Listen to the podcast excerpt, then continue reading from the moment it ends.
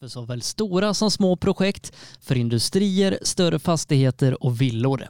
Tillsammans erbjuder vi kompetens inom byggnation, projektledning, planering, VVS, plåtslageri och kringtjänster som till exempel leverans med kranbil.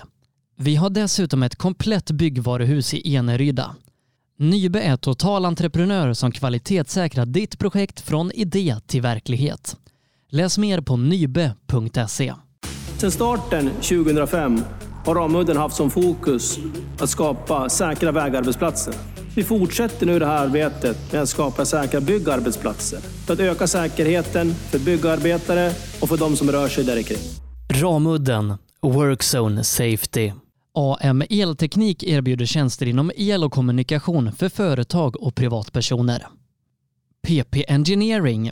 Vi säljer och levererar däck och fälgar från Yokohama Motorsport och Speedline. Vi är specialiserade på tävlingsdäck för rally och racingverksamhet, men erbjuder även fälgar för lastbilar och däck till din historiska personbil. Alla våra produkter är framtagna för hög prestanda. Läs mer på ppengineering.se. MP5 Sweden erbjuder tjänster inom prototyptillverkning, fixturtillverkning, produktion och smide. På hemsidan MP5 Sweden AB kan du läsa mer om MP5 och vår verksamhet. Appelskogsbil är din Peugeot-återförsäljare i Linköping. Vi har även verkstad och ett stort antal begagnade bilar i lager. Kom och besök oss på Attorpsgatan 1 i Linköping eller besök hemsidan appelskogsbil.se. Ja, mina damer och herrar, hjärtligt välkomna ska ni vara tillbaka hit till våran livepodd på Rally Lives Facebook-sida och på sbfplay.se. Som vanligt med mig Sebastian Borgert här i studion nu denna måndag den 20 april. Eh, som vanligt så vill jag tacka de företag som gör de här programmen möjliga att genomföra. Nybe AB, Ramudden, AM Elteknik Teknik, PP Engineering Yokohama, MP5 Sweden och Appelskogsbil. Utan de här fantastiska företagen så hade de här programmen inte gått att göra.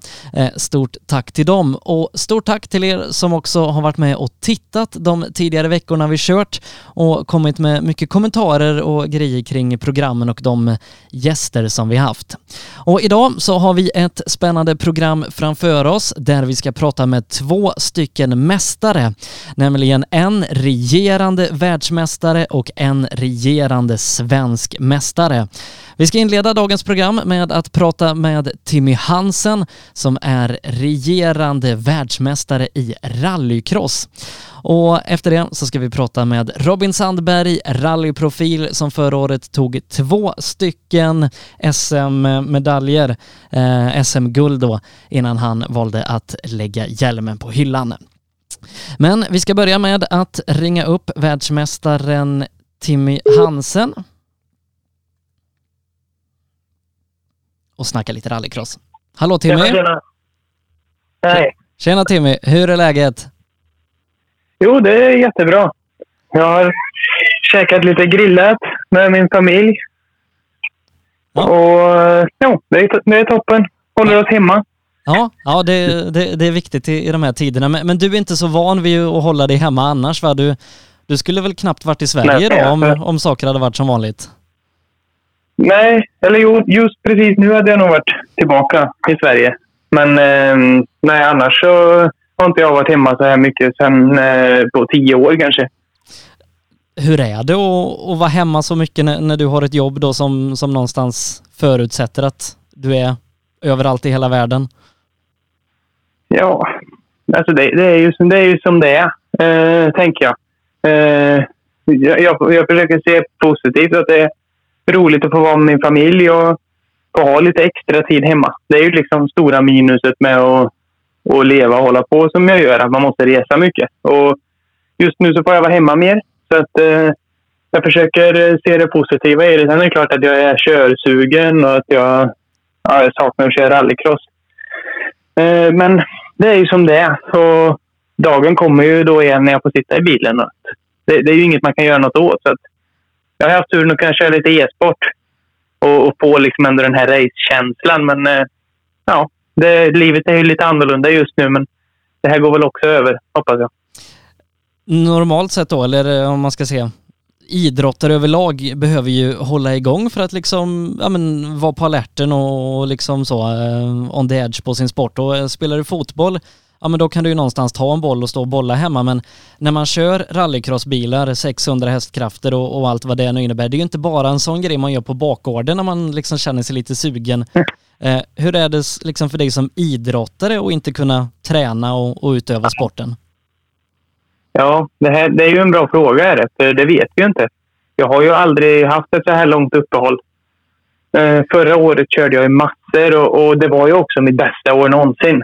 Eh, satt i bilen i stort sett varenda helg kändes som en period och, eh, och bara körde rallycross. Så nu, nu så har det varit ett så här långt uppehåll. Eh, men ja, alltså det är ju så här för, för alla och jag, jag försöker göra allt jag kan för att ändå ändå hålla en hög nivå som förare och, och ta all den träning jag får. E-sport som jag nämnde är ju, är ju en grej för att få den här racekänslan. Uh, inte för att det liknar verkligheten så mycket, det är inte därför jag har gjort det, men bara för att, liksom, att köra bil, även om det är virtuellt. Liksom det här lära sig banan, stå inför det viktiga racet och göra det man har tränat på. Sen också med landslaget så så får vi åka iväg på, på läger och vi har kört en del gokart eh, som, som också liksom hjälper en att, att få körträning som man behöver. Men nej, jag kan inte svara riktigt på hur det kommer påverka mig i säsongen. Men det som är skönt är att det är likadant för alla i alla fall. Hur tror du det blir liksom när du får sätta dig i bilen i ett tävlingssammanhang för första gången igen och liksom släppa kopplingen och, åka iväg med, med fem andra bilar? Tror du det kommer vara liksom kännas ovant? Jag tror det kommer vara jävligt gött. Jag, jag ler ju när du säger så här nu. jag, jag längtar till dess. Eh, det, det, jag får ju försöka hålla mig på topp ändå. Alltså, så att eh, jag skulle inte säga att jag är sämre nu än vad jag var när vi slutade säsongen. Jag, jag gör ju som sagt det jag kan och, och eh, jag har kunnat fysträna mycket mer till exempel. Så att jag är ju jag, är, jag har aldrig varit i så här bra form och sprungit så här fort och, och varit så stark på gymmet som jag är nu. Det är för att man har kunnat träna länge oavbrutet. Så det är väldigt annorlunda. Men eh, den, jag längtar till den där dagen du pratar om när man får stå på startlinjen igen. Eh, men du har ju varit duktig i annan bilsport innan det blev rallycross. Det, det var karting och, och någon SM-medalj där och, och formelbilar eh, liksom på den stegen. Liksom, hade du själv först andra mål än just rallycrossen om man ser det inom bilsporten? Ja, först så började jag väl åka gokart um, och tyckte att det var kul. Uh, tävla och sådär och, och vara med kompisarna man träffade i kartingdepån och, och sådär. Det var ju det jag började fastna för. Och sen så, så gick det bra och vi fortsatte satsa på karting till, till den dagen då liksom det hade gått väldigt bra. Då hade jag liksom inga tankar på rallycross. Jag, jag drömde om Formel 1 då. Och fick chansen också att åka lite racing och komma ut eh, och, och, köra bland väldigt bra förare i tuffa mästerskap och sådär i, i ett antal år.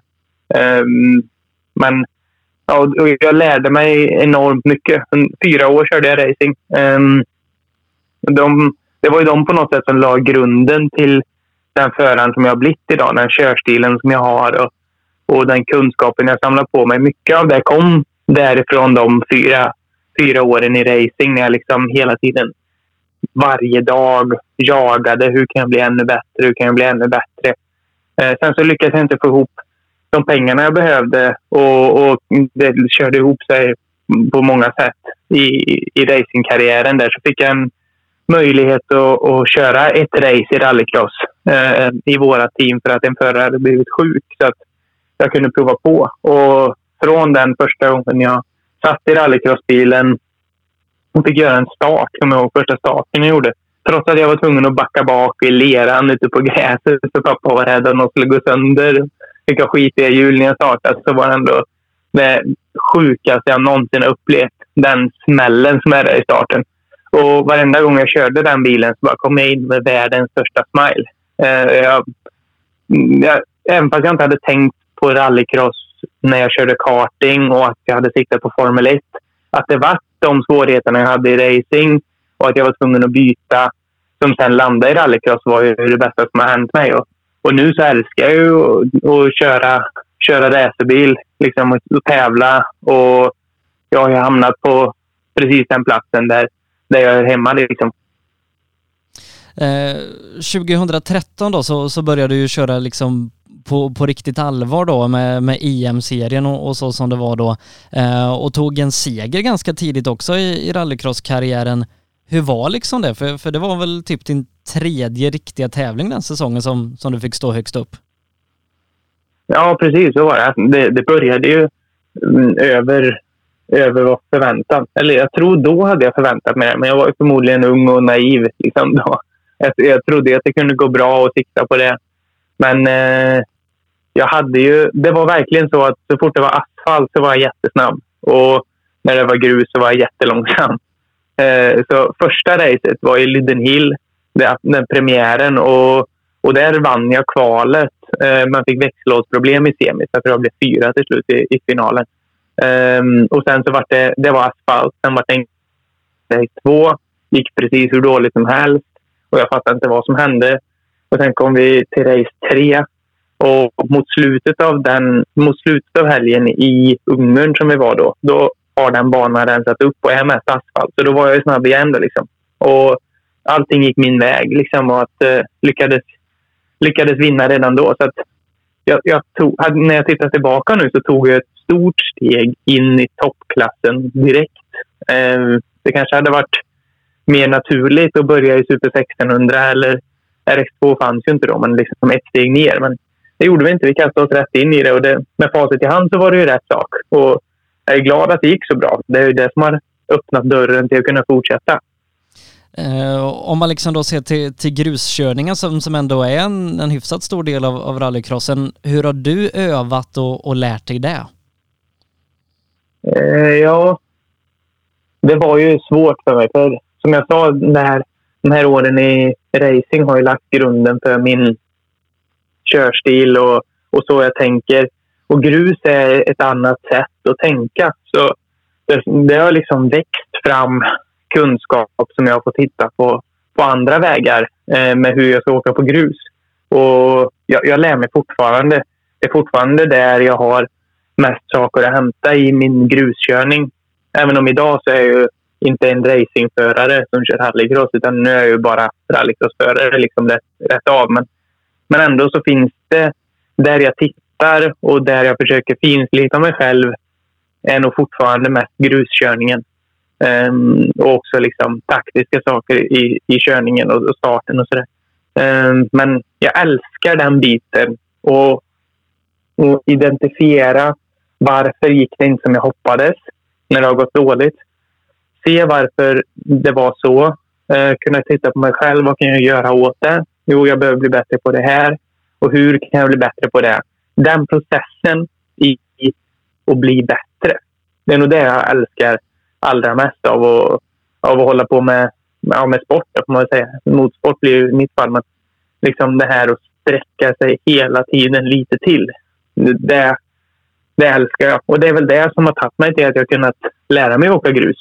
Eh, fortfarande öppen för att, för att jag har mer, mer där att lära mig och finslipa på och liksom öppen för att ta in nya idéer och sådär. Jag, jag kan inte riktigt svara på exakt hur jag har lärt mig, men det har ju varit genom många race. Liksom. Förra året var ett väldigt bra år för min gruskörning måste jag säga. Då, då hittade jag, kom jag ihåg att hitta en liten detalj som gjorde stor skillnad ute på banan. Så att, eh, jag lär mig fortfarande.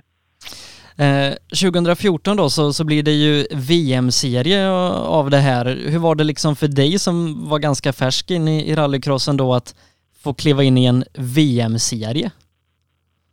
Mm. Jo, för det var ju det var inget så stort steg för att det var ju fortfarande den största serien.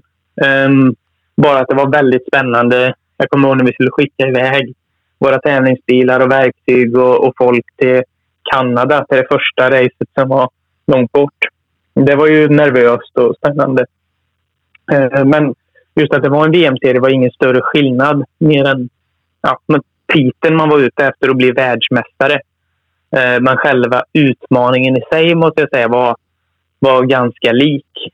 Ehm, det var väl Solberg tror jag som, som blev världsmästare det året, det första året. Och han hade ju haft ett lite svårt år 2013 Eh, med mycket, liksom, mycket upp och ner. Han var supersnabb men han lyckades aldrig vinna ett race. Och 2014 så fick han ihop sitt paket och, och dominerade ju det året. Eh, och jag tror jag slutade fyra, vilket, eh, vilket var ett bra resultat. Eh, som, som jag är nöjd med och jag vann ett race det året också. Um, och ja, det var, det var ett stabilt år för mig. Liksom första, första året i VM, det var det för alla. Och Fortsätter liksom leverera bra resultat samtidigt som jag, liksom, jag ville ju såklart jag ville ju stå högst upp. Men, men det har ju varit en lång väg. Eh, och det var ju ett par tuffa år där serien växte väldigt fort. Det kom in mycket förare från, från andra serier och rallycrossförare kom upp och fabriksteam och, och allt sånt där. Eh, hur liksom var, var konkurrensen de där riktigt tuffa åren om man ser typ 20, ja, 15, 16, 17 där det var många olika förare och bilar som vann och väldigt tuff konkurrens. Hur, hur var det att, att tävla då?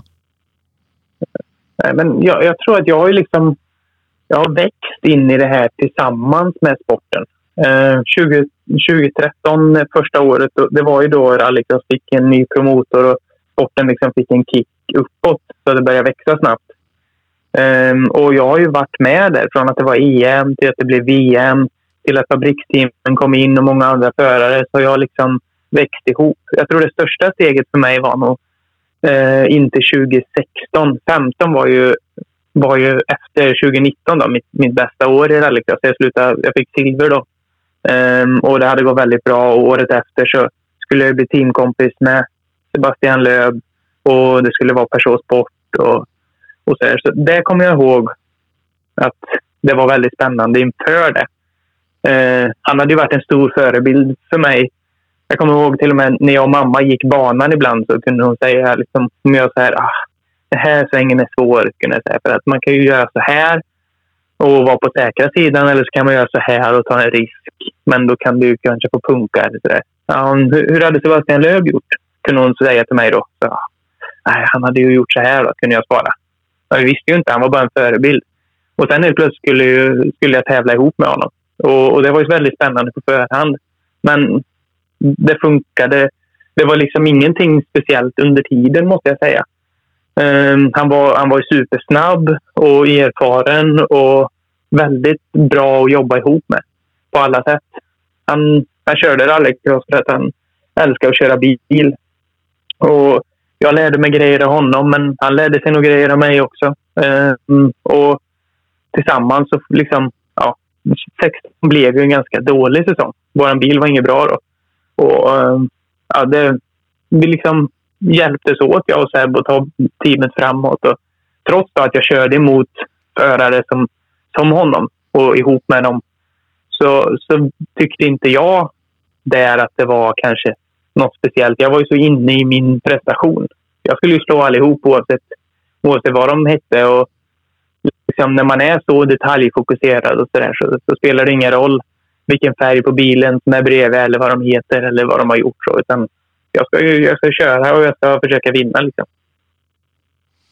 Eh, men eh, sen då eh, inför förra säsongen så, så, blev det ju ett litet avbrott i, i rallycrossen kan man säga. Eller efter, efter en utveckling som hade gått spikrakt uppåt med, med fler och fler fabriksteam och så vidare så, så liksom backade man tillbaka. Några förare drog sig ur, flera fabrikstrim drog sig ur. Liksom, hur, var, hur var det för, för dig och, och för er? Mm, ja, det, det, var ju jättetufft.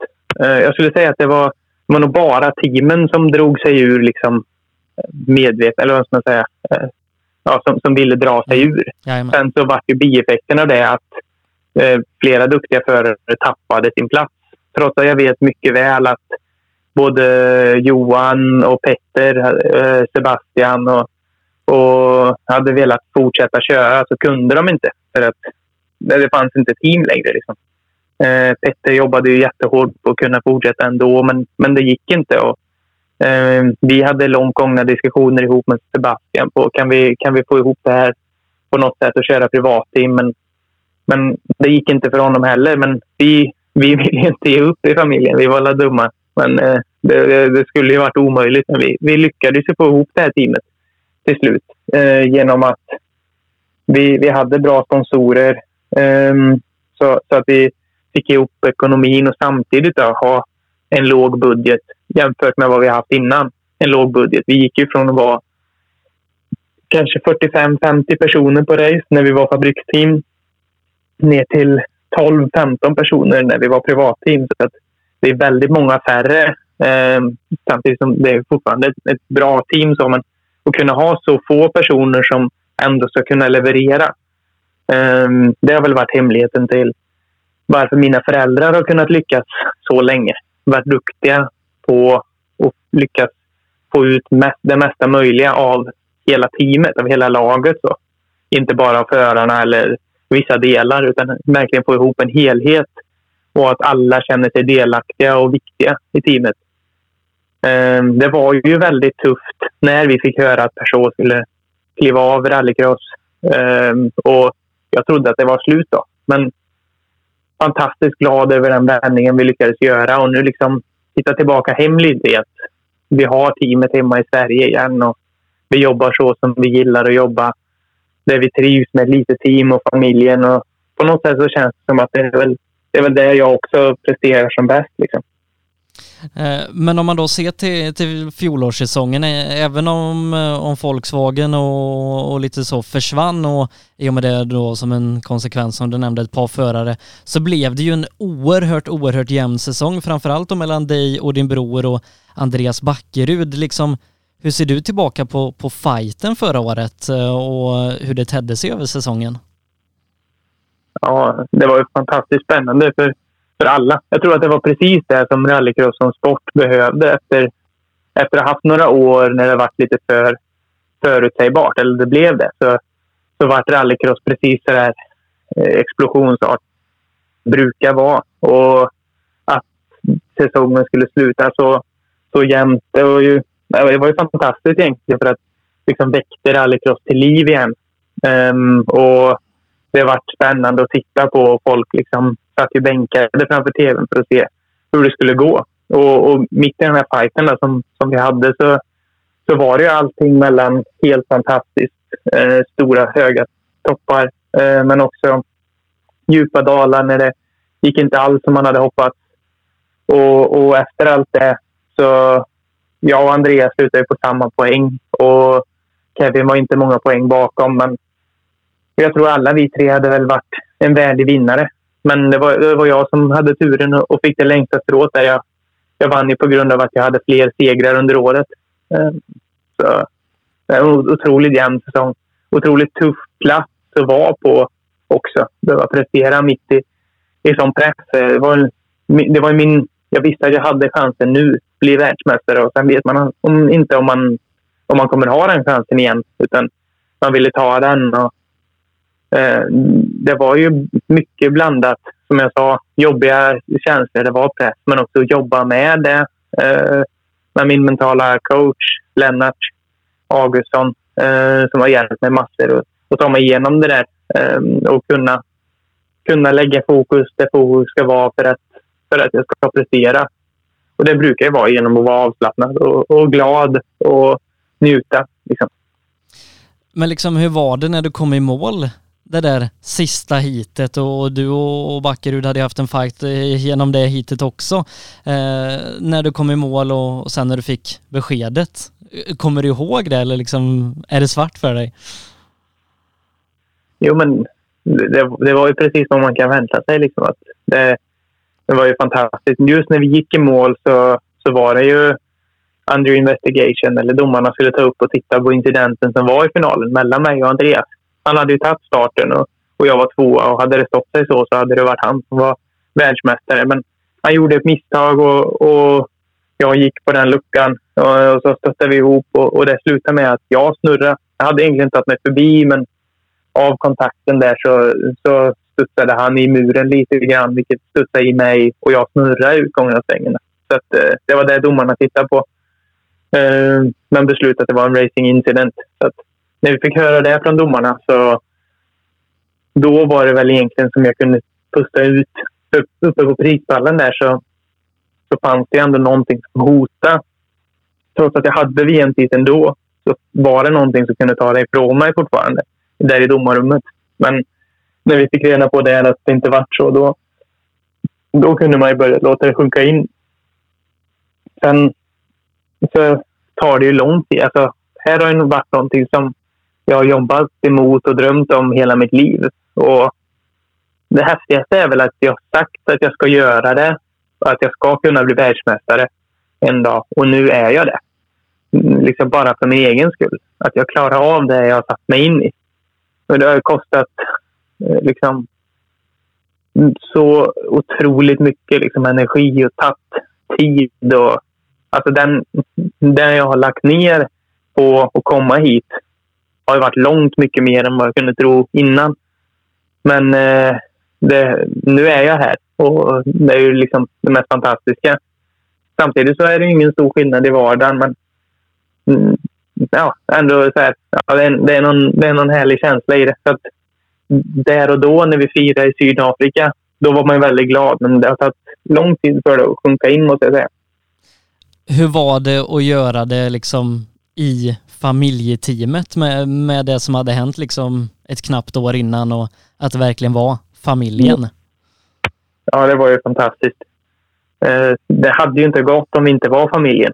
Eh, mycket jag och Kevin, eh, hur vi jobbar tillsammans både på och av banan. Liksom. Vårt samarbete där var ju otroligt viktigt och sen kunna fira ihop och liksom känna att det gick. Allt det vi har gjort, liksom, att det ledde fram till, till det perfekta scenariot. Liksom. Det, det är jättehäftigt. Jag har inte provat att bli världsmästare utan min familj, så det är det enda jag vet. Så, men det var i alla fall eh, fantastiskt. Och vi gick ut och firade på kvällen och åt med hela teamet. Det var ju som vi fyra, mamma, pappa, jag och Kevin, är ju liksom kärnan i teamet. Men sen så har vi ju vår stora familj som är resten av teamet också. Som vi har levt med och, och umgås med enormt nära liksom, under en hel, en hel sån här påfrestande säsong. Liksom. Så att det, ja, vi, vi firade tillsammans och det kändes härligt och liksom för alla. Och jag har lagt ner sån energi. När vi var så få så betydde det att det var mycket jobb för, för få personer. Så alla hade verkligen gett sin själ i detta. Och en häftig känsla den middagen. Den kommer jag aldrig glömma. Liksom. Eh, på söndagskvällen när vi var ute och firade. Det var bara vi i teamet, men ändå helt, helt perfekt. Liksom. Eh, det var ju som sagt eh, hårt mellan dig och Andreas Backerud hela säsongen och inte minst då hela vägen in på målsnöret där nere i, i Sydafrika. Men liksom hur är eran relation utanför bilen med liksom det som, som har varit på banan och, och den kanske eh, attityden som han har i sociala medier i, i det sammanhanget? Hur, är ni kompisar eller är ni liksom, har ni respekt för ehm. varandra och, och inte mer än så eller hur är det? Ja, alltså, vi har ju tävlat mot varandra. Han började väl också köra 2013, tror jag. Och vi har haft många fighter sedan dess. Så vi är ganska lika på många sätt i att liksom vi, vi ger allt och hela livet kretsar kring detta. Så jag, jag, jag, först, det, jag kan ju verkligen relatera till hans situation och ha missat det här eh, så nära. Jag hade ju tur och, att, att det blev jag. Eller ja, det blev, det blev jag och jag har inte behövt ta den motgången. Men vi har inte pratat faktiskt sen sen eh, racet så mycket. Vi har sett på lite prisutdelningar och pratat. Och liksom, det har inte varit något konstigt då. Det har varit som vanligt. Eh, jag har ju såklart sett att han var lite... Det är ju lite surt att få gå upp och ta silvret. Jag har ju sett att det känns för honom när, när han var så nära guldet. Men ja, så är det ju i sport. Men personligen mot honom så, så har jag ingenting emot honom. Och liksom, vi har ju så enormt mycket gemensamt, måste jag ändå komma ihåg. Liksom rallycrossförare på på den nivån. Just nu är vi ju rivaler, men jag tror nog när, vi, när liksom tiden går och den dagen man har slutat så kommer jag se Andreas som, som en nära vän. Eh, just nu så pratar vi inte så mycket, men eh, det är ingenting mot vår relation mer än att vi är liksom, nu är vi ju rivaler och båda vill ha samma sak. Eh om man liksom då ser, ser till, eh, till en annan relation och, och, den med din bror, ni är ju väldigt nära eh, utanför för bilen och, och jobbar mycket ihop och så. Hur är det att tävla både med och mot sin bror? Ja, alltså det, det, det där har ju varit en av de stora nycklarna till varför det gick så bra förra året. Vi, vi vann ju faktiskt allting vi ställde upp i, trots att vi körde mer än någonsin. Eh, VM vann jag som förare och vi vann tillsammans som team. Eh, vi var etta och tvåa i Titan-serien. Eh, eh, vi var etta och trea i Nitro World Games. Så att det var ju liksom, vi tog ju, vi vann ju allt som vi ställde upp i som är helt surrealistiskt när man ser tillbaka på det. Men jag tror verkligen att det hade, att det låg väldigt mycket i våran, i våran relation. Eh, vi, hur vi kunde liksom hjälpa varandra framåt, tävla tillsammans och få båda att gynnas eh, av att köra liksom teamstrategi och teamtaktik. Inte så att en av oss var tvungen att offra sitt race på grund av den andra eller stå över något race, utan det var verkligen alltid fokus på att vi skulle få ett bra resultat. Oavsett om det var jag eller Kevin som vann så var det vi som skulle få ett bra resultat. Och om någon blev världsmästare så var det vi som var världsmästare. När vi tränade tillsammans så var det liksom vi. Så vi har haft en, liksom verkligen värnat om varandra. Både i depån när vi diskuterar detaljer till när vi tränar hemma till när vi väl, när starten har gått och vi, vi är in i första sväng ihop. Och där är det ju som att vi kan läsa varandras tankar. Liksom. Um, vi båda vet hur det borde bli för att vi ska komma ut så bra som möjligt, båda två. Um, och liksom kör därefter. Uh, och vi har lyckats med det många gånger, att, att vi kommer ut etta, tvåa. Uh, det är inte sån teamkörning att, att någon av oss måste bromsa de andra eller så, utan det har verkligen hängt på att vi ska komma ut etta, tvåa och sen därifrån kan vi köra om vem, vem som åker fortast.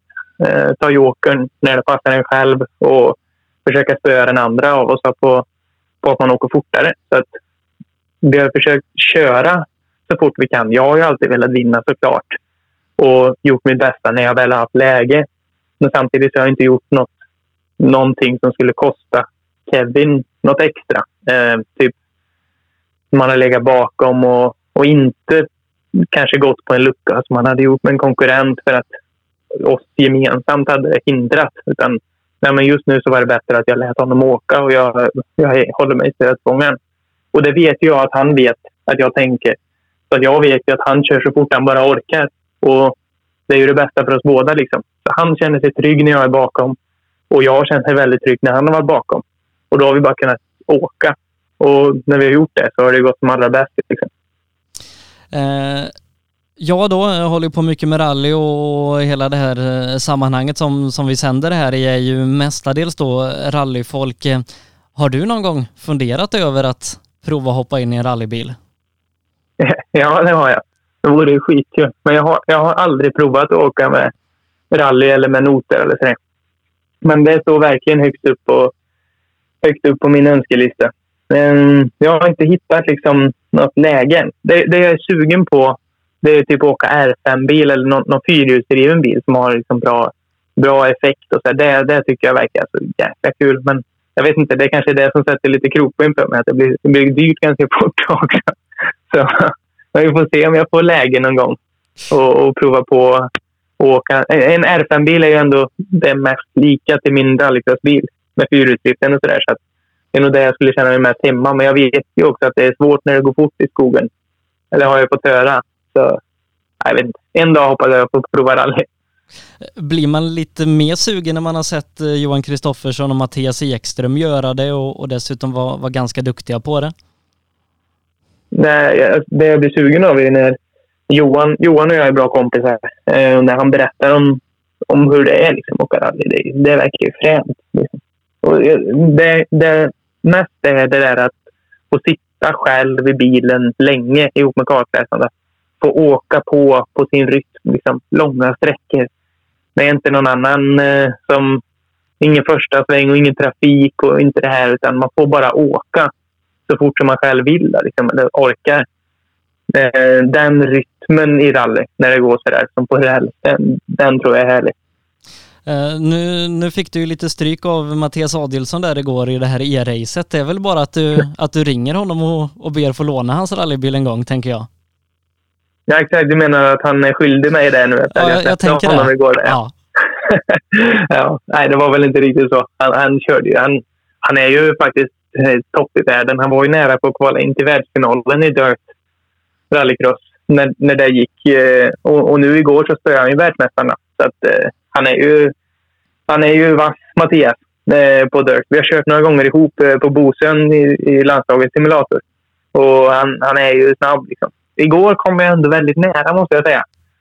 Eh, jag vann ju min semi och han var tvåa i, i samma semi bakom mig. Så där spöade jag honom. Men i finalen studsade inte riktigt min väg, och, men han tog starten i finalen och åkte ju ett fantastiskt race. Det, det, är svårt att hålla ihop det i, när det är spel. så. Det är inte alls samma som i verkligheten i att man, man får någon trygghet och bara kan säkra hem någonting. Utan det är liksom millimeter från, från fullständiga misstag i varenda sväng. Och liksom det, när som helst kan man ju... Ja, alla vet ju hur det är att köra tv-spel. Liksom pang, ja, så är det borta. Men skillnaden igår var att det var skarpt läge. Um, så han satte, satte ihop ett fantastiskt lopp och, liksom, och spöade regerande världsmästaren i direkt. Det var ju det var häftigt. En bra prestation. Ja, men som sagt, jag drar ett sms till honom och, och hälsa från mig så ska du nog få, få låna en Skoda också en gång tror jag. Ja, just det. Ja, jag ska göra det. Eh, du Timmy, du ska ha jättestort tack för att eh, vi fick prata med dig den här måndagskvällen och lycka till framöver när säsongen väl kommer igång. Tusen tack. Som sagt, där pratade vi med Timmy Hansen, regerande världsmästare i rallycross som har lite tankar och funderingar på rally ändå. Vi ska om en stund prata med en som i högsta grad eh, de senaste ja, 20-25 åren har haft tankar på rally. Han heter Robin Sandberg och är tvåfaldig svensk mästare i rally. Vi pratar med Robin alldeles strax. med Nybe AB med bas i Småland är vi verksamma i södra Sverige med byggentreprenad för såväl stora som små projekt, för industrier, större fastigheter och villor. Tillsammans erbjuder vi kompetens inom byggnation, projektledning, planering, VVS, plåtslageri och kringtjänster som till exempel leverans med kranbil. Vi har dessutom ett komplett byggvaruhus i Eneryda. Nybe är totalentreprenör som kvalitetssäkrar ditt projekt från idé till verklighet. Läs mer på nybe.se. Sedan starten 2005 har Ramudden haft som fokus att skapa säkra vägarbetsplatser. Vi fortsätter nu det här arbetet med att skapa säkra byggarbetsplatser för att öka säkerheten för byggarbetare och för de som rör sig där kring. Ramudden Workzone Safety. AM Elteknik erbjuder tjänster inom el och kommunikation för företag och privatpersoner. PP Engineering vi säljer och levererar däck och fälgar från Yokohama Motorsport och Speedline. Vi är specialiserade på tävlingsdäck för rally och racingverksamhet, men erbjuder även fälgar för lastbilar och däck till din historiska personbil. Alla våra produkter är framtagna för hög prestanda. Läs mer på ppengineering.se. MP5 Sweden erbjuder tjänster inom prototyptillverkning, fixturtillverkning, produktion och smide. På hemsidan MP5 Sweden AB kan du läsa mer om MP5 och vår verksamhet. Appelskogsbil är din Peugeot-återförsäljare i Linköping.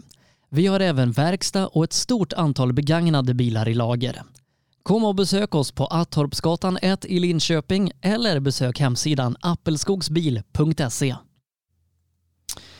Vi ska som sagt fortsätta podden den här måndagen. Vi ska nu snacka rally tillsammans med den regerande svenska mästaren i trimmat tvåhjulsdrivet. Han heter Robin Sandberg och är alldeles strax med oss.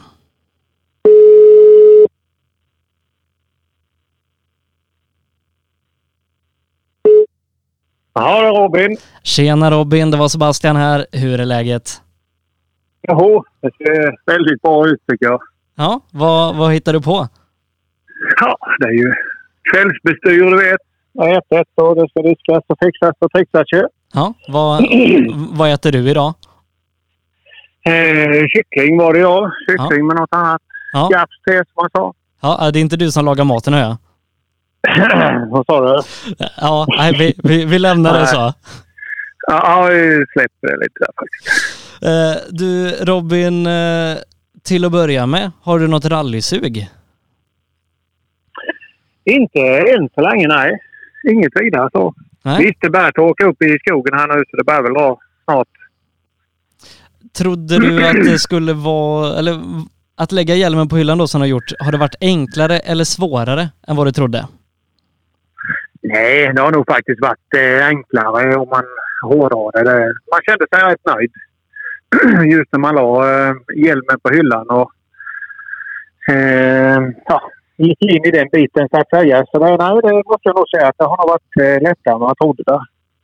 Eh, vi har ju fått följa din resa de senaste åren, inte minst då med, med rallyradion och, och de topparna och, och dalarna som det varit och, och jag tänker vi ska komma till det lite senare här men eh, vi har ju liksom fått följa dig ganska länge i rallyskogen men när började Robin Sandberg köra rallybil? Ja, eh, om det var 92 eller 93, det är ju så himmelens länge sedan. Men eh, 93 har jag för mig det var. Och eh, då var det pappa Åkes gamla rallykadett som jag köpte tillbaka från en släkting, Micke Jondahl. Och byggde om igen. Han har byggt den till vanlig standardbil och jag byggde om den igen till vanlig rallybil. Och, ja, började om igen med samma bil då ja. Och så är den resan igång så att säga. Och eh, det började ju med... Jag tror vi var uppe i Norra Hammar där. Den, Mm, och de Mattias Berg som är där redan på bilservice. Och då startade vi ju som C-förare givetvis då. Och absolut sist, den sista som jagade oss där det var målbilen. Eller slutbilen heter det Det var ju faktiskt rätt speciellt men eh, nej, det var en bra bil. Det var många tävlingar i den och allt vad det innebär. Det, alltså med gammal Opel Kadett. var väl inte så gammal på den tiden men nej, det var riktigt roligt ja, trevligt. Vi har ju lärt känna dig som en, som en friskus som gärna står på ute i skogen och det går både på och över gränser ibland. Hur var det när, när Robin Sandberg var ung och körde Opel Kadett? Det var väl rätt så äh, försiktigt så sett. Åka av och fördärva bilen så sett och hade nog varit färdigt redan då. Så den kunskapen hade man inte och inte ens den bössan. då. Så då var det nog lite mer avvaktande och lite mer spårval och alltihop detta. Det har ju i och för sig kommit lite efter Saaben där. För den var man tvungen till att vara rätt brutal. Man kastar den från böj till böj och hoppas och tror och litar rätt mycket på svensk sjukvård. Men, eh, så är det ju. Eh, så är det. Men, men du, var, var det åka rally för skoj skull i början eller skulle du redan då bli svensk mästare? så var väl eh, målet. Men sen visste man ju att det är ju en jättelång väg eh, att gå och så sätt. Så det var väl lite att ha roligt i början. Och, sen kom ju lite vad heter det, framgång då, några resultat och det här. Ja, får nog lägga på en polett till och ja, åka lite mer och lite sådär då. Söka lite sponsorer och lite jobba lite mer på det hållet. Så det var nog lite lek i början, men det blev rätt snabbt allvar där med. Åkte ju trots allt motocross innan och då var det ju oftast tyckte man ju då att det var ju vinst som gällde då. Det var ju inget annat man siktade på så då fick man ju ta över det till rallysporten där också. Eh, men, men du gjorde någon, någon SM-satsning där ganska tidigt i karriären va? Ja, det var ju 95, 96 eller om det var bara 96. Jag kommer knappt ihåg det där. Men då åkte vi ju JSM, eller började ju med att försöka få eh, ihop eh, både pengar och engagemang för att åka hela JSM då. Men då åkte vi väl av i första eller andra tävlingen där. Sen grusade. det rätt hårt där. Och, ja, jag kommer knappt ihåg var vi landade där till slut. Men eh, eh där började det i alla fall att ta fart och börjas med SM och alltihop detta. Sen så blev det väl lite...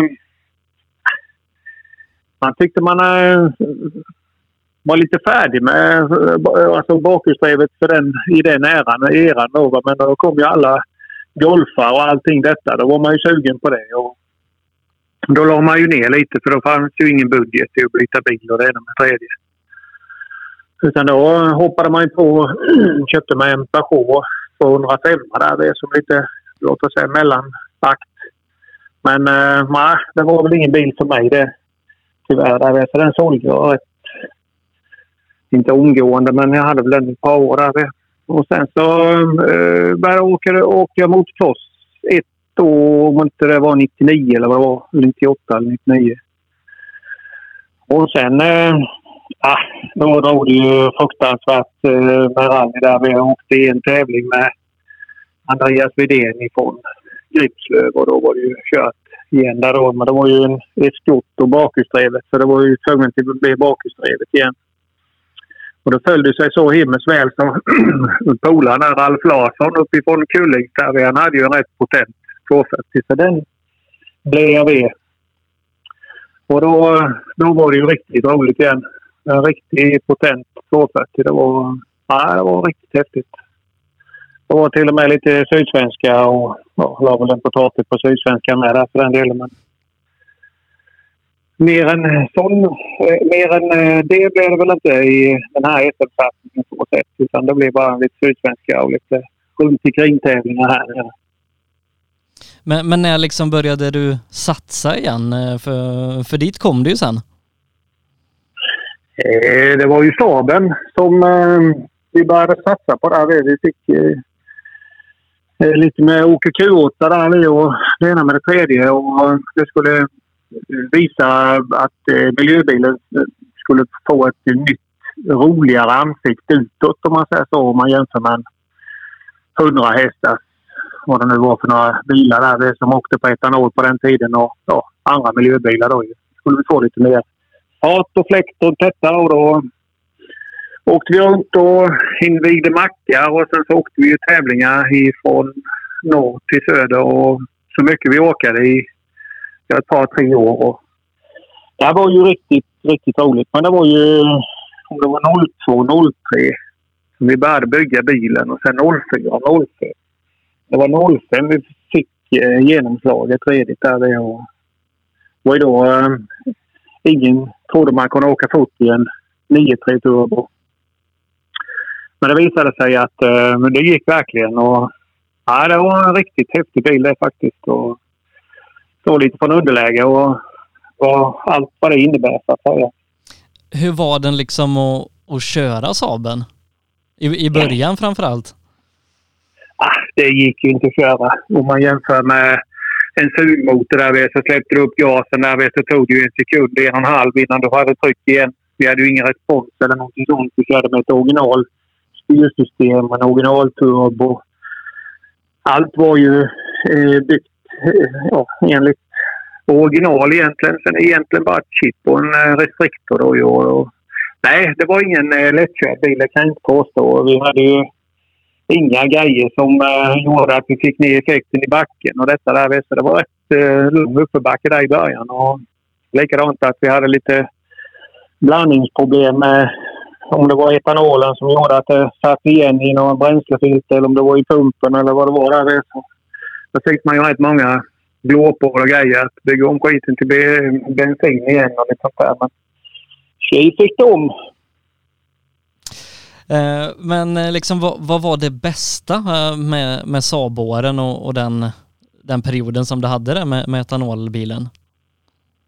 Nej, det måste man ju säga. Etanolen kostade ju ingenting då så det var ju ekonomin och Eh, bilen som sådan. Det var ju jättelätt att hitta eh, bättre begagnade grejer. Och, eh, ja, som motorn det köpte vi bättre begagnade uppifrån SDCC, uppifrån eh, ja, Saabs egna eh, ja, skott om man säger så. Så de hade kollat över dem och bara satt i och körde. Så det, är alltså det, är ju, det måste man ju säga, det var ju det billiga. Att åka och kunna åka mycket för den satsade pengen man väl gjorde då. Jo, det var ju det som gjorde mycket av farten i Mitsubishi och allt vad det innebär. Det är att köra, köra, köra, köra mycket. Det var, ett väldigt, ja, det, det, var ett småländskt svar att säga att det var den billiga soppan som var det bästa. jo, så är det ju. Ja, men ska man åka mycket, ofta och länge så är det ju... Tiden i garaget är ju verkligen begränsad. Eh, givetvis med pengen och men även tiden då ju. Och kan man åka mycket för den lilla satsade pengen man har. Så nej, det tycker jag faktiskt var en jävligt bra bil så sett. Eh, men sen då till, till fyrhjulsdrivet, hur, hur var det liksom att, att kliva in och börja köra Mitsubishi där som, eh, som du gjorde någonstans 0607? Det var ju som att hoppa i något som man verkligen var fostrad till att hoppa i. Det kändes allting var ju så naturligt och enkelt att köra. Om man jämför med allt eh, annat man har kört då får man kompensera mycket för att få fram bilen till att vara precis där man är. Så eh, det var en eh, riktigt, riktigt rolig tid.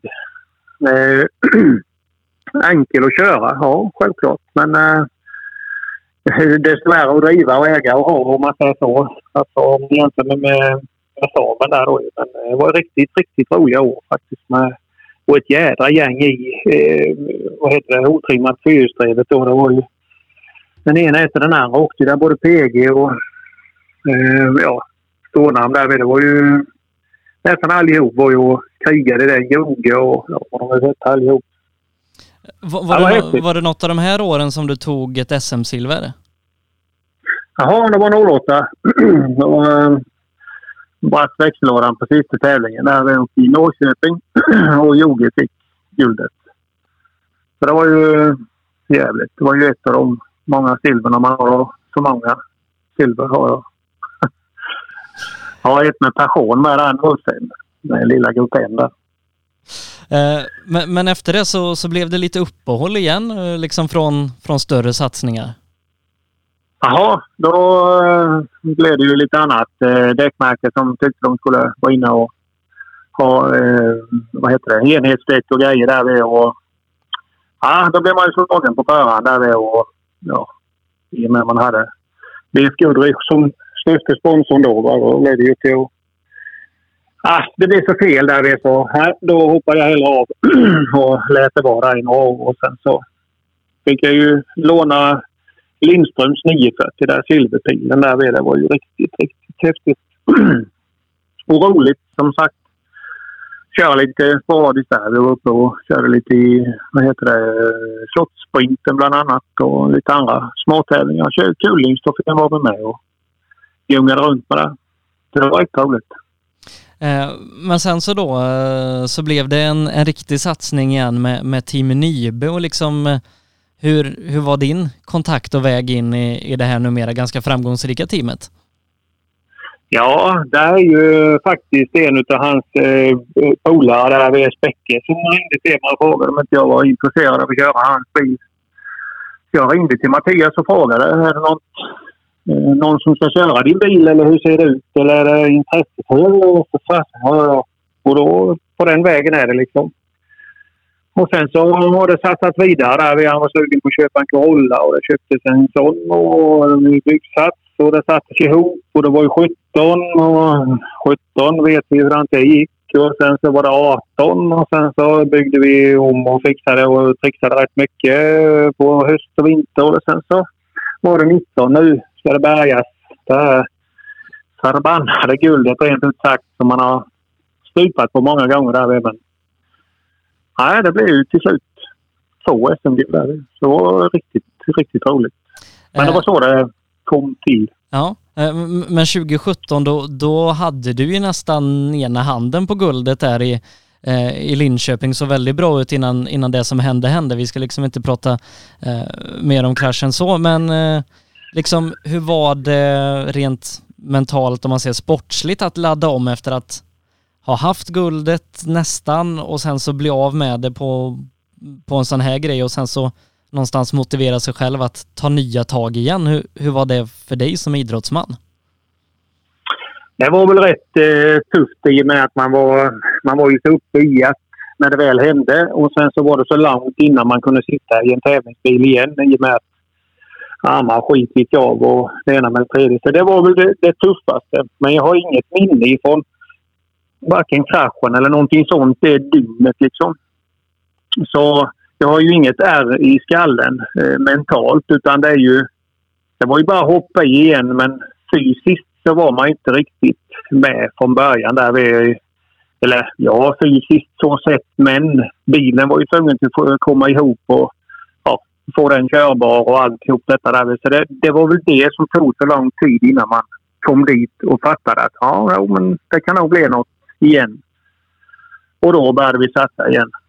När liksom bestämde du och Mattias att, att ni skulle göra det igen? För det var ju ganska många hinder som skulle övervinnas. Dels sedan då eh, fysiska förmåga som skulle tillbaka och dels eh, liksom tiden att, att bygga ihop bil och så den ekonomiska aspekten i det hela. Eh, någonstans måste ni liksom bestämt att ja, men, nu ger vi det här en chans till? Det var faktiskt eh, dag två efter uppvaket om man säger så. Då sa vi det att vi, vi ska tillbaka. Vi ska göra det. Vi ska prova någon tävling eller dylikt och se och utvärdera. Jag menar kan man eller kan man inte? Är det så det går eller inte då? Man måste ju trots allt prova. Men det var faktiskt dag två. Vi satt här och morfinhöga bägge två så det var väl inget jätteklokt beslut just då men eh, jo då, det var det. Och det har drivit oss för att komma dit där vi kom till slut. Eh, jag förstår ju att i liksom alla de här typen av processer så man har dagar som är sämre än andra. Eh, att ni så tidigt bestämde att ni skulle göra comeback, var det liksom en, en drivkraft och en motivation att ta sig igenom det som var lite tyngre i, i vägen tillbaka? Jo, men så är det ju. Det är ju har du inget mål där så är det nog väldigt svårt att komma tillbaka som vi gjorde. Eh, du måste ha en morot, tycker jag. Eh, moroten var ju verkligen att sätta sig i en tävlingsbil igen. Eh, det kanske kommer tillbaka då, minnet ifrån smällen. Mattias kanske inte kunde.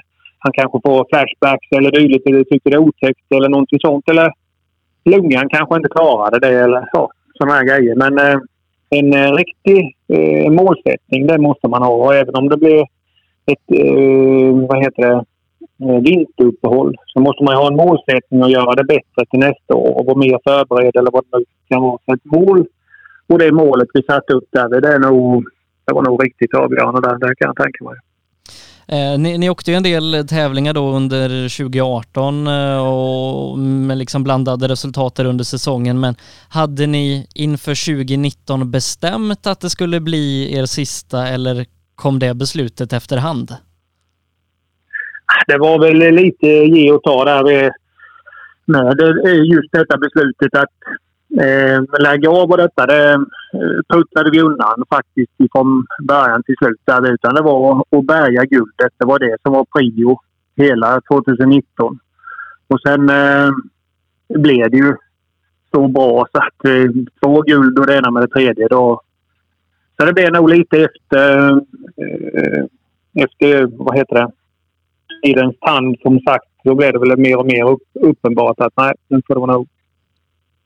Eh, gjorde ni någonting annat, liksom om man ser de tidigare säsongerna ni åkt ihop, gjorde ni någonting annat i förberedelserna för 2019 för att komma så väl förberedda som möjligt och ta guldet eller var det liksom bara motivationen att, att få hänga den där guldmedaljen runt halsen som, som gjorde det? Det var nog mycket förberedelser. förberedelse. Det var väl ett testår hela 2018 för 2019. Så vi började ju köra med egna noter och eller skriva egna noter och lära oss med detta enligt alla konstens regler. Och har ju fått hjälp i, eh, så eh, enkelt kan det väl inte heta men eh, från eh, Tom Kristensen bland annat och eh, givetvis Eh, Anders Martinsson och ja, många som man har tagit hjälp av för att få fram detta utav det. Och sen givetvis så har vi ju finlirat bilen så Fridafors Bilservice är väldigt in, in, e, e, involverad i uh, uppdateringar där. Sista rönen och det ena med det tredje. Eller givetvis Öhlins har ju också lagt ner en himmels energi på att få fram det sista. Och, så det är nog rätt mycket som har hänt både eh, besättningsmässigt och eh, bilmässigt där då. Eh, men det är då SM-veckan Malmö. Eh, där tar ju du ditt första SM-guld och vi har ju sett scenerna i, i, Sveriges Television som har blivit mer eller mindre virala. Hur var det att passera mållinjen och få reda på att du och Mattias var svenska mästare? Ja, det är ju en sån känsla som man liksom inte kan beskriva med ord. Men Alltså, man har kämpat och kämpat och kämpat och eh, jättemånga gånger så har man hamnat på mållinjen. Ah, det var det som hände eller dylikt. Eller man var lite för sakta eller dylikt. Men ja, det är ju sån total eufori så du, man, man kan inte ana det om man inte har gjort det. Ja, det var som eh, sagt, eh, den videon utspeglar sig och visar ju de känslorna som verkligen finns just då. Nej, det var en eh, riktigt magisk känsla. Eh, vad betyder det liksom för dig rent personligt att ha fått göra hela resan med, med Mattias och de människorna runt er från att nästan ha varit svenska mästare till att liksom ligga på sjukhuset dagen efter och sen så arbeta sig tillbaka till den nivån att ni blev svenska mästare. Vad, vad betyder det att ha gjort den resan ihop? Den har ju stärkt banden emellan oss. Vi har ju eh, skrattat och tjoat och kimmat och eh, gråtit över eh, det ena efter det andra. Men vi har ju alltid hållit ihop. Är det något som är jobbigt eller lutar mot eller någonting sånt, ja då ringer man till varandra. Så hittar man alltid skrattet då. Och helt plötsligt så är det ju glädjen som tar över och då är det ju inte så farligt att man sitter som ett kolli. Men man klarar ju ändå att prata och ha roligt ihop så sätt Så det har nog svetsat, svetsat oss samman rätt eh, rejält så faktiskt. Eh, som jag känner nu i alla fall. Eh, för sen så fick ni ju, ni fick ju ta ett guld till då när SM-serien summerades i, i Rally Blekinge. Det var upplagt för en riktigt hård kamp eh, mellan dig och Christian och eh, Alenmalm och teamkollegan Åkesson där. Eh, några föll bort och, och, vissa körde du ifrån och så vidare. Men, men det blev ju eh, ett SM-guld eh, där till slut. Och hur var det liksom att knyta ihop hela säcken med SM-serien där nere i Blekinge nästan till på hemmaplan? Ah, det är ju eh, det första guldet är ju alltid bäst som alla säger. Men det var ju eh, det lilla guldet. Men detta var ju det stora och det är ju, ja, det är ju helt magiskt att eh, kunna det. Och efter sån eh, downperiod som vi verkligen hade 17 och ja, 18 med där vi med det strulade så mycket för, för oss med bil och alltihop detta där så kändes det ju så jävla gott rent ut sagt att kunna få ihop ett rätt och på alla konstens vis. Och sen var det ju en riktig fight där som du säger där med både Alenmalm då som åkte som en furie och eh, Christian och det blev lite eh, rabalder det här med Christian åkte, eller rabalder förlåt, eh, när han åkte av när man knappt kom förbi och ah, det var mycket eh, runt omkring som eh, gjorde så att eh, givetvis att vi vann. Och när man kommer i mål så väntar man ju på Åkesson för det är ju hans i princip hemmaväg. Så jag tänkte det blir nog på håret detta. Men, och sen så väntar vi och väntar och väntar och väntan är ju inte rolig. Men sen när vi får, får reda på att det har gått över en minut där så är man svensk mästare där vi är. Det, det är ju nästan så tårarna kommer. Nästan. Ja. Men ändå. Eh, men liksom eh, nu då när, när, när, du har valt att, lägga hjälmen på hyllan och, och se tillbaka och, och lite så. Är, är, du stolt över vad du åstadkommit inom rallysporten? Jo, men det, det måste man ju vara. Kanske är fel att säga, men jag tycker att vi har gjort ett bra jobb både i fyrhjulsdrivet, framhjulsdrivet och även lite grann i bakhjulsdrivet. Och, eh, tycker väl mig ha haft det både roligt och alltihop runt omkring men eh, i alla fall eh, gjort något bra med etanolen till exempel och fått fram eh, ett nytt bränsle. Det är inte många som kan titulera sig med det liksom. Så det är väl rätt så stolt över allt som vi har åstadkommit så sett. Eh, Eh, men är karriären över nu eller är den på paus? Är det bestämt att det blir inget mer rallyåkande för Robin Sandberg?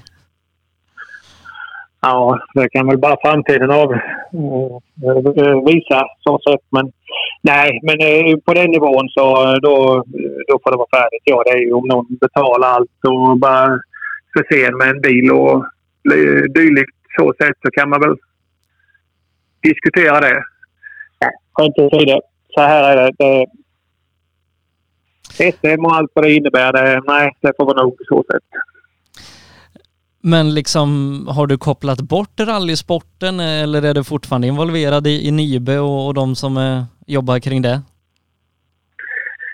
Nej, men det är man ju. Sen så har jag ju ett jobb där som man håller på med det. Så, eh, där är man väl väldigt involverad i både rallyracing och eh, roadracing och allt vad det innebär. Så en hel del så sätt. Så givetvis håller jag ju kvar i, i Nybe och hjälper dem. Och, ja, med tips och tricks och lite sådana små grejer så sätt. Och sen så eh, är det väl många andra med här runt omkring som man får stöta till och hjälpa lite så.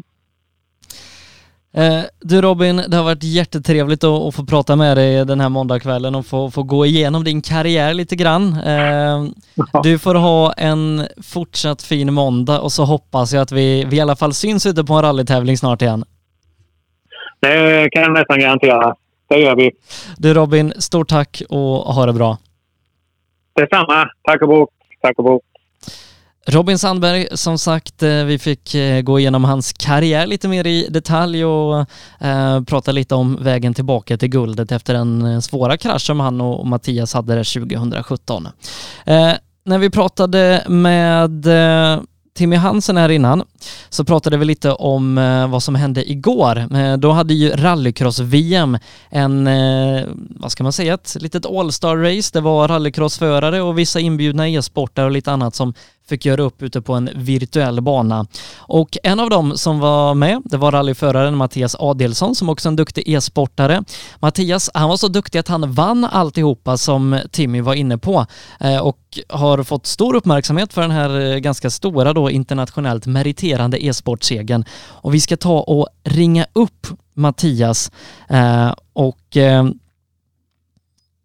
ja men någonstans få sammanfatta och summera det här lite nu när han har blivit världsstjärna över en natt? Mm, ja, Mattias?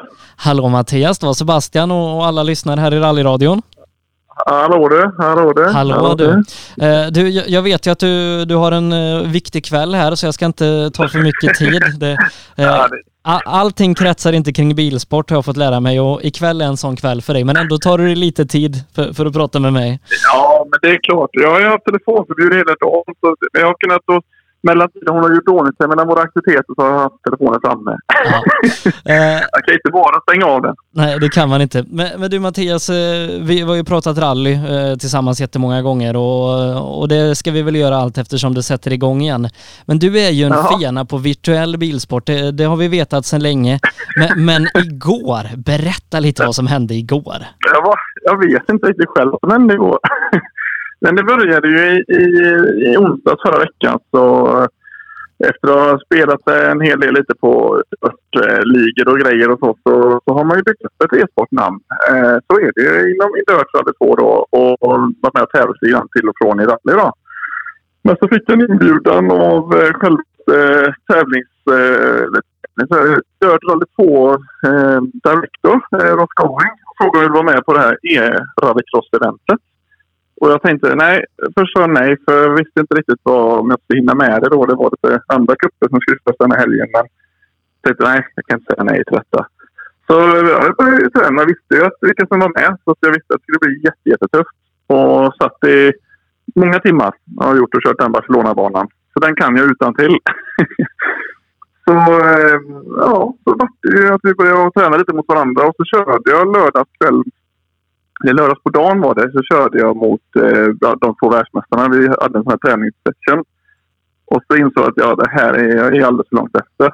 Så jag satt eh, klockan halv fyra på lördag natt och försökte hitta vad de hittade. För vi hade ju ingen setup eh, i detta, utan det var, alla hade ju samma. Så jag visste att det var någonting de gjorde med sin körning som var mycket bättre än vad min var. Så jag tänkte, jag tittade på min egna stream som jag hade gjort medan jag tränade. Och så såg jag på att de åkte på ett visst sätt i vissa kurvor. Och så såg jag vart jag tappade tid någonstans. Och så satt jag och tränade en hel natt på just de grejerna. Så jag körde nog i alla fall ja, 200 varv på den banan bara under natten. Och bara försöka hitta och hitta. Och, och uppenbarligen när jag vaknade på söndag morgon och körde träningen så var jag med direkt på tiderna. Och sen var ju eventet var ju helt... Eh, alltså det var ju helt otroligt vad stort det var sitta där i lobben med Johan Kristoffersson och Timmy Hansen, Kevin Hansen, Oliver Bennett och alla de här duktiga rallycrossförarna. Och sen då e-sportmästarna eh, Kilian Dolla eh, och Dolmo och Quintin, hans bror, eh, och Lucas Matteja.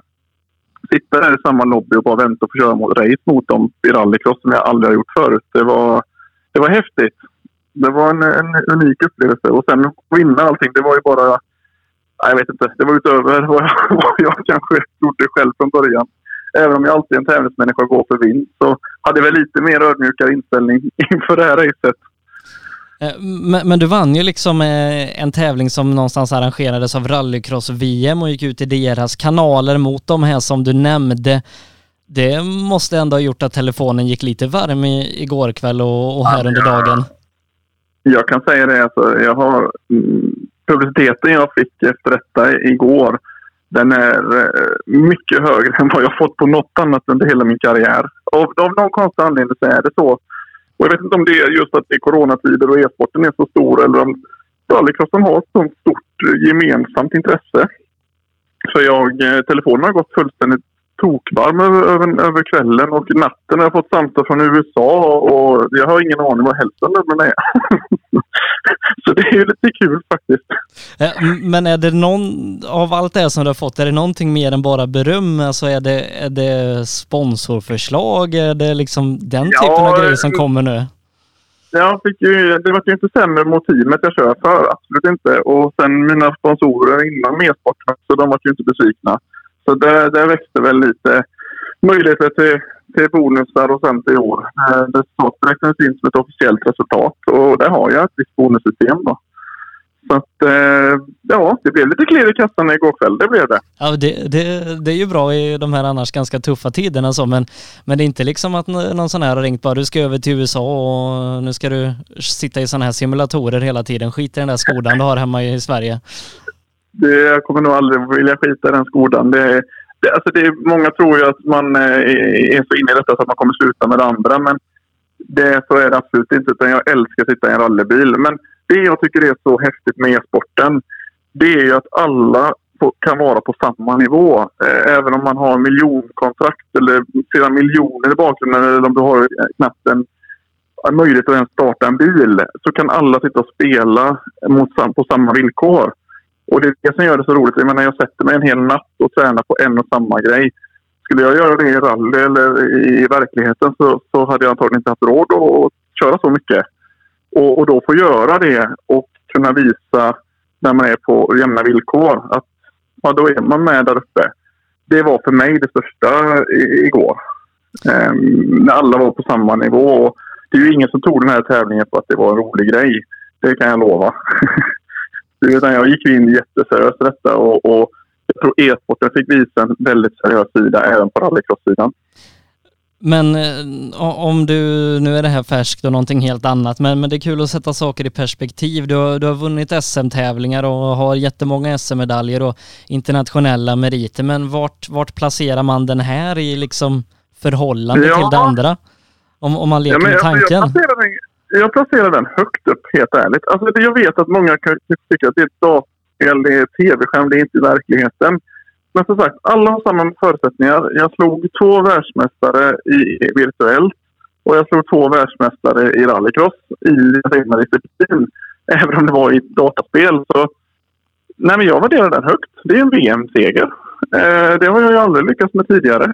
så att, eh, jag värderar det jättehögt, eh, Sebastian. Bara för att det är en prestation jag är nöjd med. Jag är stolt över prestationen, att, att jag tränat så pass mycket och lagt ner mig så pass mycket tid. Jag menar, jag har knappt sett min sambo den sista veckan för jag har suttit där och spelat varenda kväll. Och, och under dagarna jag har haft tid. Så, och då, att det är tillbaka då, det, det, det tycker jag är det roligaste. För då, då får man lite tillbaka för mödan när man sitter här och tränar och vet, sitter och irriterar sig att man inte hittar de där tiderna och till slut så bara klickar det. Så att, eh, nej, jag värderar den eh, topp tre. Topp tre, ja men det, det är stort ändå. Det är stort ändå. Ja, Svenska, Svenska rally 2018 det är fortfarande högst upp. Eh, och sen är väl eh, första SM-guldet det är första SM-guld. Eh, men topp tre, top tre kan man sig in på. Ja. Eh, du, på tal om din sambo där som du nämnde, du ska få gå tillbaka till henne. Jag vet att, eh, att hon fyller år och så idag, så jag ska inte uppehålla dig mer Mattias. Nej, men det är alltid så trevligt när du ringer Sebbe. Ja. kul att hälsa alla lyssnare. Jag ja. göra. Jag, jag, Tack för alla hälsningar. Jag vet ju att du ska köra SM i, i virtuellt rally här snart va? Mm, ja, mm. Jag, imorgon, imorgon eller på onsdag. Det beror på lite vilka tider som kommer in ikväll. Ja. det är lite taktik. Du, du, du har inte kollat min tid än va? Hoppas jag. Nej, men du åker så snabbt Sebbe. Ja. Jag, jag, jag, vågar nog inte riktigt titta. Jag får så dåligt självförtroende då vet du. Jag, jag, jag, tror jag vet hur det gick när du var här. Jag tror jag var på 104 plats när jag kollade innan. bara så du vet vad du ska slå. Men, men tänk så här. Hur många är det som har spelat då? Uh, ja, det, ja, jag vet inte. Uh, jag är 11 minuter efter ledaren. Ja, ja, jo, jo. Men alltså, jag tyckte du, hade, jag tyckte ja. du har talang. Jag ja. såg det här nu var här. Ja, du behöver inte försöka mer Mattias. Jag är 11 minuter efter. Det, det blir inget SM-guld i det här. Nej, det, det ser mörkt ut uppenbarligen. men, men Sebbe? Ja? Det är bara att träna, träna, träna. Ja. Det går ju inte långt härifrån så du får väl besöka mig fler gånger. Ja, vi, vi, får göra det. Mattias, grattis till segern och eh, lycka till framöver med, med det virtuella tävlandet. Ja, tack så jättemycket. Så hoppas att vi ses allihopa i rallyskogen snart. Jag längtar ihjäl mig. Det gör vi också. Tack så mycket Mattias. Samma. Hej då. Hej. Ja, det blev en liten specialare där med Mattias Adelsson som alltså igår vann en eh, VM-tävling i rallycross, virtuell rallycross över bland annat Timmy Hansen och de virtuella världsmästarna. Det var det vi hade att bjuda på i denna veckas livepodd där vi pratat med regerande rallycross-världsmästaren Timmy Hansen, regerande svenska mästaren i trimma tvåhjulsdrivet i rally, Robin Sandberg och fått höra lite mer om bakgrunden till deras karriärer och kanske vad som gjort dem så framgångsrika inom just sin bilsport. Och så avslutar de med Mattias Adelsson Adelsson som inte bara är riktigt snabb i rallyskogen utan även i e-sportskogen om man får kalla den det. Ehm, som sagt, stort tack för att ni har tittat och lyssnat även den här måndagen. Vi är tillbaka på måndag igen med ett nytt program. Och inte minst stort tack till de fantastiska sponsorer som gör de här sändningarna möjliga. Nybe AB, Ramudden, AM Elteknik, PP Engineering Yokohama, MP5 Sweden och Appelskogs Bil. Jag, Sebastian Borgart, önskar er en riktigt fin måndag kväll och så hörs vi nästa vecka igen. Sändningen presenteras i samarbete med Nybe AB. Med bas i Småland är vi verksamma i södra Sverige med byggentreprenad för såväl stora som små projekt, för industrier, större fastigheter och villor. Tillsammans erbjuder vi kompetens inom byggnation, projektledning, planering, VVS, plåtslageri och kringtjänster som till exempel leverans med kranbil. Vi har dessutom ett komplett byggvaruhus i Eneryda. Nybe är totalentreprenör som kvalitetssäkrar ditt projekt från idé till verklighet. Läs mer på nybe.se. Sedan starten 2005 har Ramudden haft som fokus att skapa säkra vägarbetsplatser. Vi fortsätter nu det här arbetet med att skapa säkra byggarbetsplatser för att öka säkerheten för byggarbetare och för de som rör sig där kring. Ramudden Workzone Safety AM Elteknik erbjuder tjänster inom el och kommunikation för företag och privatpersoner. PP Engineering. Vi säljer och levererar däck och fälgar från Yokohama Motorsport och Speedline. Vi är specialiserade på tävlingsdäck för rally och racingverksamhet, men erbjuder även fälgar för lastbilar och däck till din historiska personbil. Alla våra produkter är framtagna för hög prestanda. Läs mer på ppengineering.se. MP5 Sweden erbjuder tjänster inom prototyptillverkning, fixturtillverkning, produktion och smide. På hemsidan MP5 Sweden AB kan du läsa mer om MP5 och vår verksamhet. Appelskogsbil är din Peugeot-återförsäljare i Linköping. Vi har även verkstad och ett stort antal begagnade bilar i lager. Kom och besök oss på Attorpsgatan 1 i Linköping eller besök hemsidan appelskogsbil.se.